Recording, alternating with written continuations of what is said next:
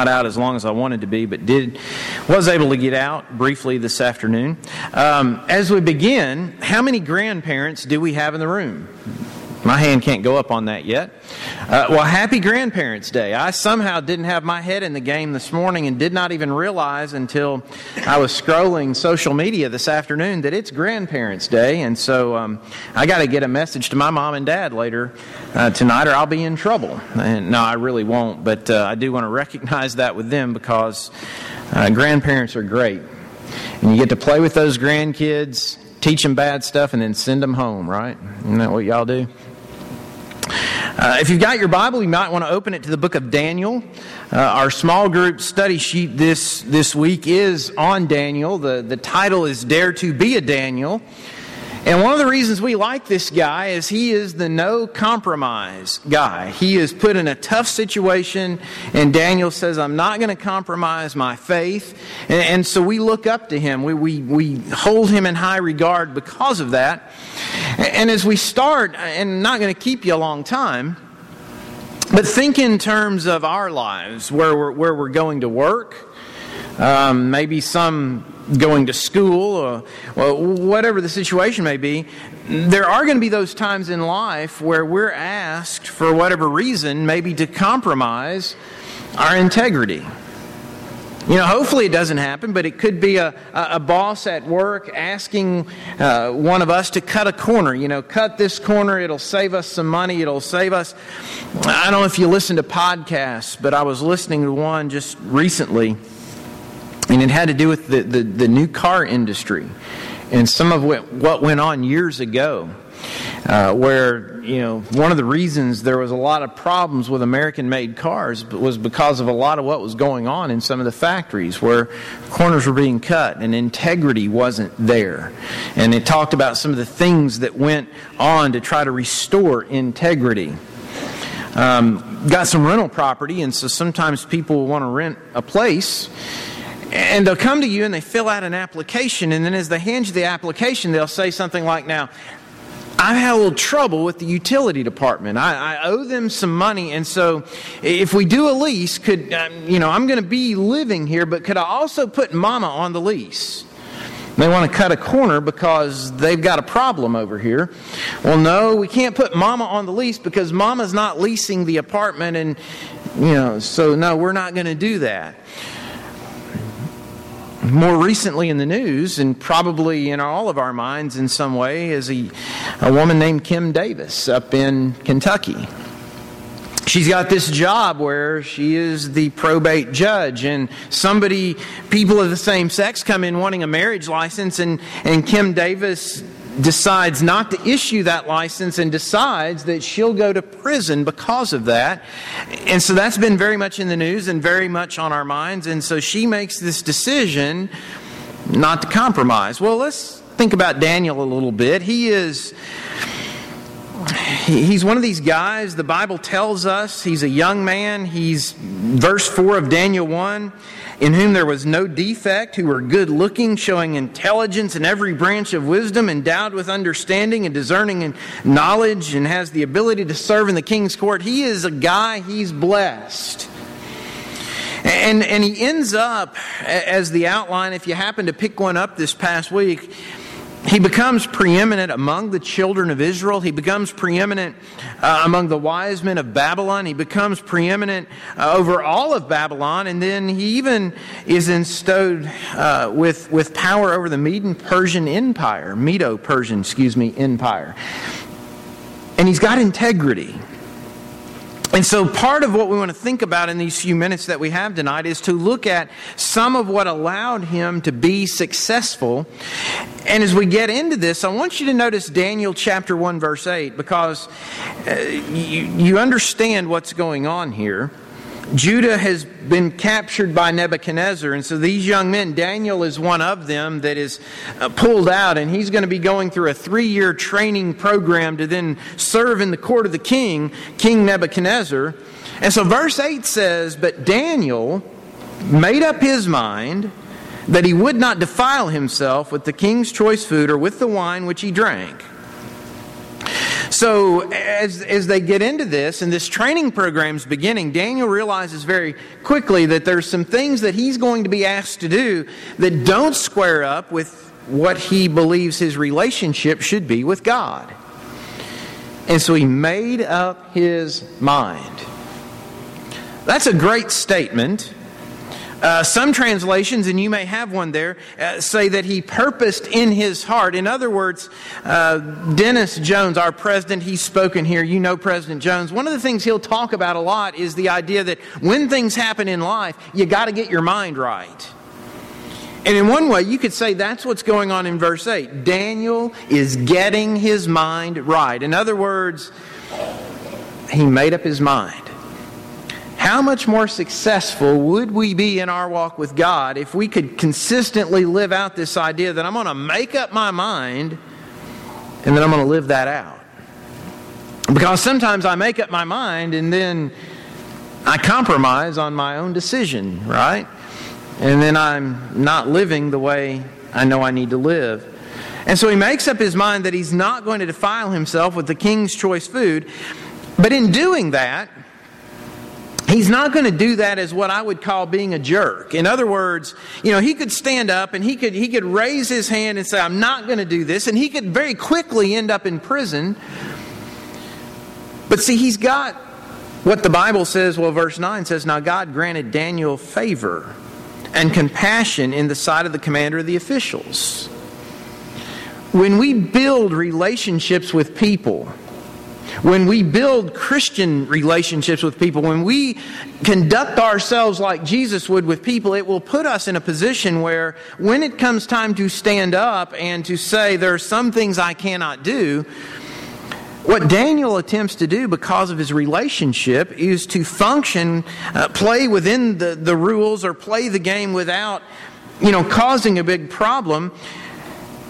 He says in verse 9, now God, God, granted Daniel favor and compassion in the sight of the commander of the officials, and the commander of the officials said to Daniel, I'm afraid of my Lord and King, who has appointed your food and your drink, for why should he see your faces looking more haggard than the youths who are your own age? Then, then you would make me forfeit my head to the king. Verse 8, and I, and I skipped the part that I intended to read, the second part of verse 8, it says, So he sought permission from the commander of the officials that he might not defile himself. You know, he went to the he went to the guy in charge and said, "Listen, I don't, I'd, rather not do this. Is there a way around this? Could we, could we make this happen without me having to put myself in a position that compromises my relationship with God?" There's wisdom in that. You know, sometimes if we will go and be positive, and if we'll go and try to uh, try to work within the relationships that we have, we can make some progress. And so, the guy comes back in the way that you might expect him to. You know, if, if something goes wrong here, if I don't do my job, and if you uh, end up not being healthy because I didn't do my job, it's going to cost me my life.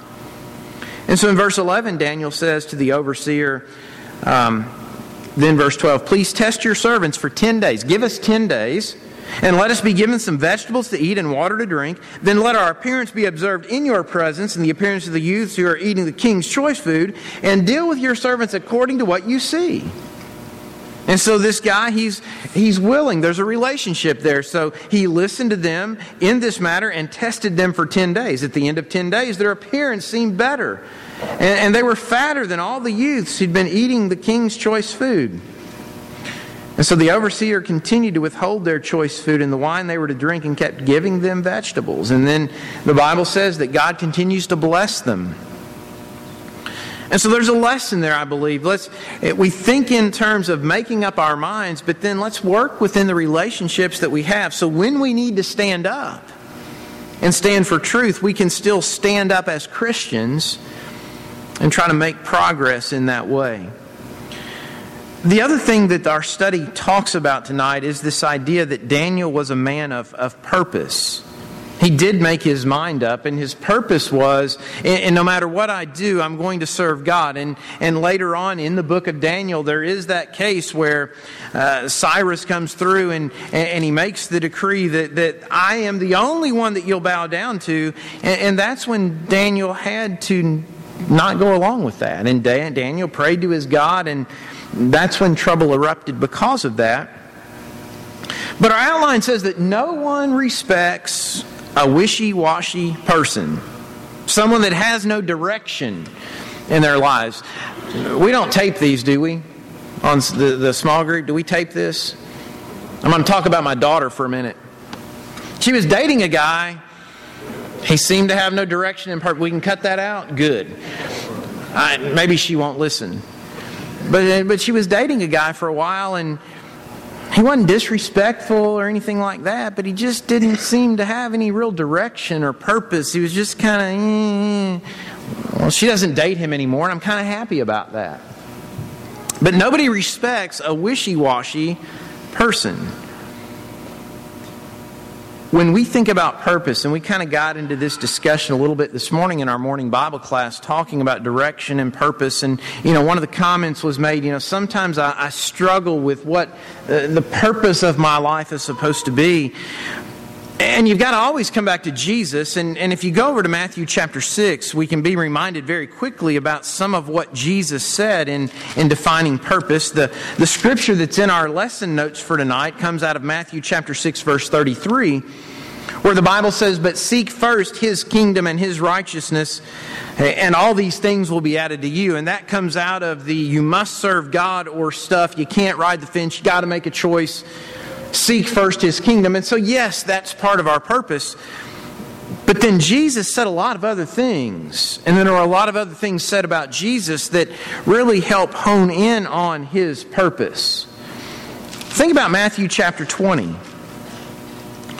Uh, the inner circle, they've been arguing about who's going to be first and who's going to be preeminent in the kingdom. And in verse 25, the Bible says, this is Matthew chapter 20, Jesus called them to himself and said, You know that the rulers of the Gentiles lord it over them, and their great men exercise authority over them. It is not this way among you. But whoever wishes to become great among you shall be your servant. Whoever wishes to be first among you shall be your slave. And then he says this just as the Son of Man did not come to be served, but to serve, and to give his life a ransom for many he keeps trying to teach these guys through his example. It's not about being where you sit in the kingdom, and it's not about having this great authority. It's about being a servant. And he says, Oh, by the way, that's what I came to do. And, and one way we drive that home, uh, turn over to 1 Peter chapter 2. And Lord willing, next Sunday night, we'll be noticing, and, and for several weeks, we'll take some lessons out of 1 Peter and then move into 2 Peter. But in 1 Peter chapter 2, notice verse 21 and, and the verses that follow. Peter writes, For you've been called for this purpose, since Christ also suffered for you, leaving you an example for you to follow in his footsteps. There's a powerful statement in that verse since Christ also suffered for you.